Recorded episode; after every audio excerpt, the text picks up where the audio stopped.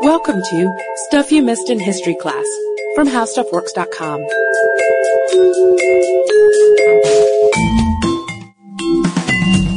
In celebration of the reopening of the Jimmy Carter Presidential Library and Museum and the former president's 85th birthday, we sat down with Nobel laureate Jimmy Carter to talk about the highlights of his presidency and his hopes for the Carter Center. Well, thank you so much for the opportunity to speak with you today. We're so excited to ask you uh, many questions because you've been so active in your post-presidency and there's so many things we want to know. But the one we're most curious about is your work with guinea worm disease. Oh. And we, we know that this remarkable project is the effort to eradicate it. And we're wondering why you picked that as a cause. The Carter Center's basic premise is to deal with things that no one else wants to touch or that are so difficult that nobody thinks they can be successful. And Guinea Worm Challenge uh, fulfill both those requirements. We found guinea worm in 23,600 of the most isolated villages on earth that didn't have any aspect of running water and no wells, but just got their drinking water out of a, what we would call a mud hole that filled up during the rainy season and then dried out. And within that uh, stagnant water, the guinea worm eggs breed. And when people drink the water, which they have to do, they don't have any other source, the, the egg goes into the human body and uh, 12 months later it evolves into a worm about uh, 30 inches long. And it, it stings the inside of the epidermis or skin.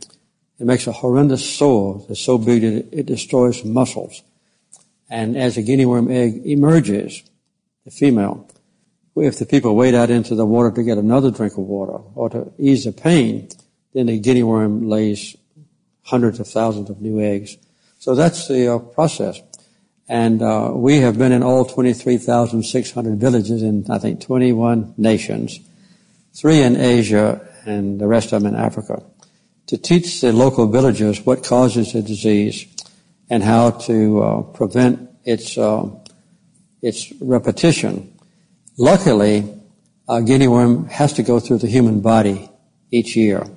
It can't be survived by going through goats or cattle or sheep. It has to go through human body.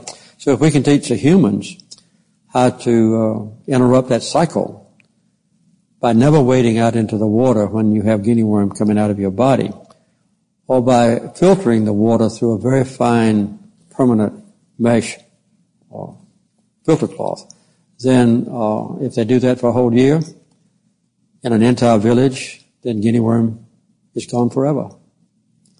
So we uh, hope and expect that we'll soon have uh, guinea worm completely eradicated from the face of the earth. I had a report yesterday, and they've only found 1,400 uh, cases of guinea worm in all the world. Compared to 3.6 million cases when we first started. What a major accomplishment. So now we know every case of guinea worm that exists. And we are trying very hard to contain those cases and to make sure that the people that have guinea worm don't spread it on for the next generation. And I'm wondering, because guinea worm is mentioned in ancient texts and even the Bible, it's obviously been around for quite a long time. Why did it take so long for someone to take this up as a cause? I think that it, it's only been in the last, uh, I'd say 30 years that people have known for sure what caused guinea worm, the cycle of the, that I've already described. And also the people that uh, have guinea worm were so widely scattered. Quite often they're in tiny little villages at the end of a road or end of a trail. And the only way you get there is by walking down a narrow trail. So it was just an almost insurmountable problem to go to every village in a country and make sure you had 100% of the people acquainted with how to get rid of it. But we decided to undertake that, and we've had a lot of help, of course, along the way.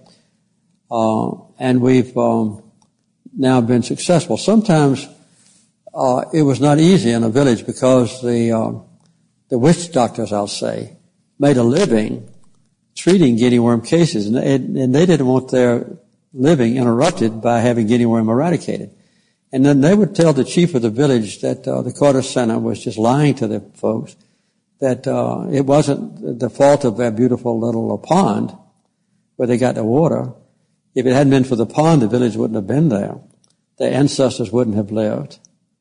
And so they looked upon the village pond where the guinea worm came from as sacred. And we were violating, you know, their religious beliefs by going in and helping. But, so we've had to overcome those kind of impediments. And sometimes the guinea worm uh, has existed in places in a country that had a, a, a civil war going on.